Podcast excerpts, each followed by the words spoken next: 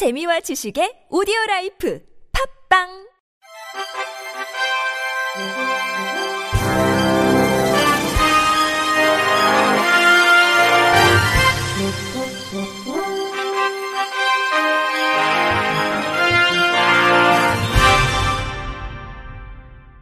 청취자 여러분 안녕하십니까? 6월 29일 화요일 KBIC 뉴스입니다. 국민건강보험공단이 내일부터 장애인 보조기기 부당 청구 판매업자 신고 보상금 제도를 시행한다고 밝혔습니다. 장애인 보조기기 보험급여는 1997년 제도 시행 이후 지속적으로 품목을 확대하고 급여 기준액을 인상해 장애인의 이동권 보장과 일상생활 지원에 기여하고 있습니다. 그간 공단 부담금이 판매업체로 지급되는 제도를 악용해 불필요한 보조기기를 무료로 지급하는 것처럼 속이고 공단의 급여비를 청구하는 등의 부당 청구로 장애인 피해와 건강보험 재정 누수가 2019년 3억 원에서 지난해 10억 원, 올해 5월 기준 13억 원으로 지속적으로 증가하는 실정입니다. 이에 공단은 부당 청구의 사전 예방과 사후 관리 강화를 위해 국민공익신고 보상금 제도 도입을 위한 법령 개정을 추진하게 됐고 지난해 12월 국회 본회의에서 의결됐습니다. 신고 방법은 공단의 전국 지사 및 지역본부의 방문, 우편, 팩스, 인터넷 등으로 접수가 가능하고 신고와 관련된 부당 결정 금액의 징수금에 비례해 보상금을 지급합니다. 건보공단 관계자는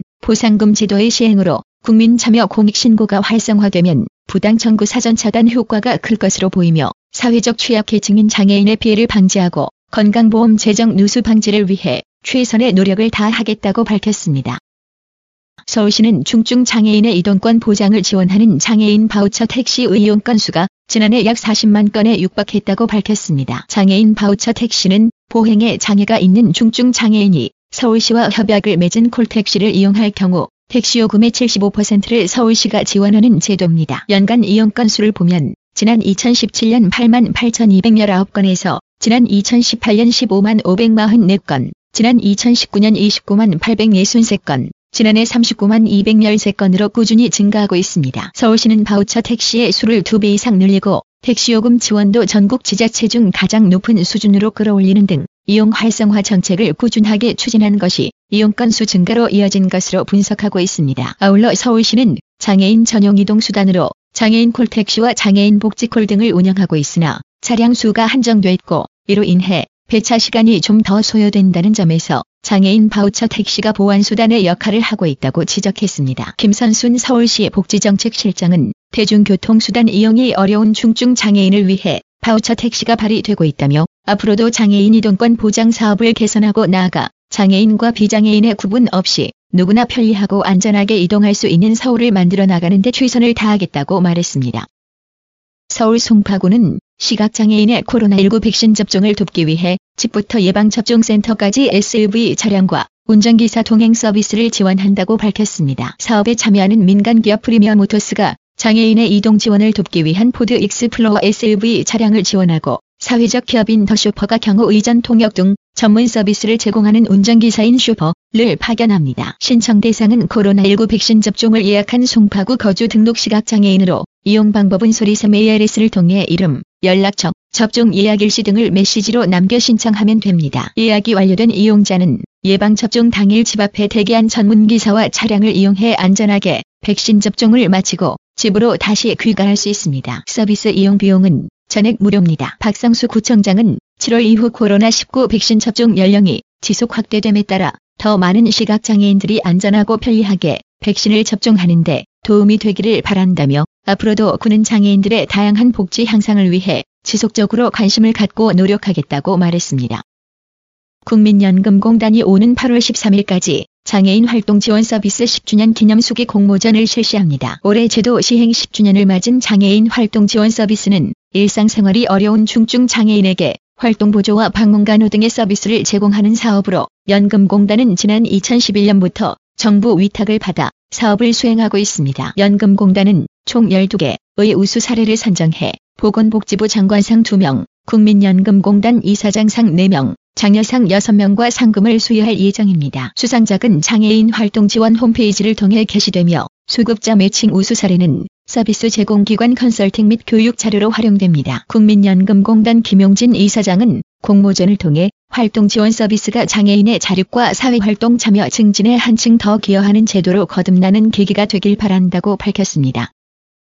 경남 김해시는 서부지역 장애인의 소통과 일자리 거점 공간이 될 서부장애인 종합복지관을 내달 1일 개관합니다. 복지관은 진영, 추천, 진례, 장유 등 서부권 8개 지역 장애인을 대상으로 전문 상담과 교육, 재활 서비스, 일자리를 제공합니다. 복지관은 김해 대청로에 위치하며 연면적 4,608제곱미터, 지상 2층 규모입니다. 복지관은 장애인 근로 사업장도 포함해 전문 상담, 교육에서 일자리 창출까지 장애인을 위한 최적의 복지시설로 활용될 예정입니다. 코로나19 상황을 고려해 7, 8월은 소규모 시범 프로그램으로 운영하고 9월부터 정상 운영합니다. 충남 청양군이 시각장애인들의 편안한 민원 업무 처리를 위해 군청 민원봉사실과 복지정책과 통합돌봄과 가금면사무소, 시각장애인협회 등의 점자 민원 안내서를 비치했다고 밝혔습니다. 점자 안내서는 점자 여권 발급 안내 등 알아두면 편리한 민원제도, 가족관계 등록 신고, 각종 증명서 발급 안내, 복지 서비스 신청 방법 등 실생활에 필요한 정보를 담아 시각장애인들의 행정서비스 접근성을 높일 것으로 기대됩니다. 군은 이주 여성 등 외국인들이 편리하게 생활 민원 정보를 접할 수 있도록 외국어 안내 책자를 비치하고 통역 번역기 지니톡도 제공하고 있습니다. 이광열 군 민원봉사실장은 공공기관이 제공하는 민원 서비스는 누구나 쉽게 접근할 수 있어야 한다며 점자 안내서가 시각장애인에게 도움이 되길 바란다고 말했습니다.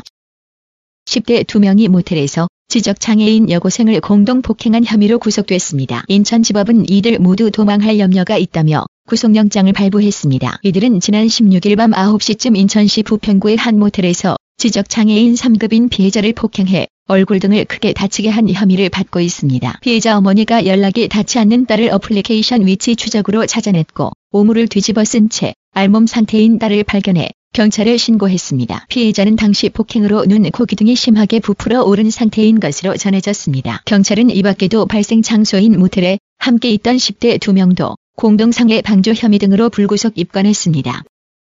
끝으로 날씨입니다. 내일까지 중부 내륙과 전라권 내륙에 소나기가 내리겠습니다. 이번 소나기는 우리나라 상층에 머문 찬 공기와 낮 동안의 지상기온 상승으로 인해 불안정한 대기 상태가 유지된 데 따른 것으로 분석됩니다. 이번 소나기는 국지적으로 시간당 40mm 이상으로 매우 강하게 내리기 때문에 호우특보가 발표될 가능성도 높습니다. 낮 기온은 서쪽 지역을 중심으로 30도 내외가 되고 습도가 높아 체감온도는 31도 이상으로 올라 덥겠습니다. 아침 최저기온은 18도에서 22도, 낮 최고기온은 23도에서 29도로 예상됩니다. 이상으로 6월 29일 화요일 KBIC 뉴스를 마칩니다. 지금까지 제작의 권순철, 진행의 유미였습니다. 고맙습니다. KBIC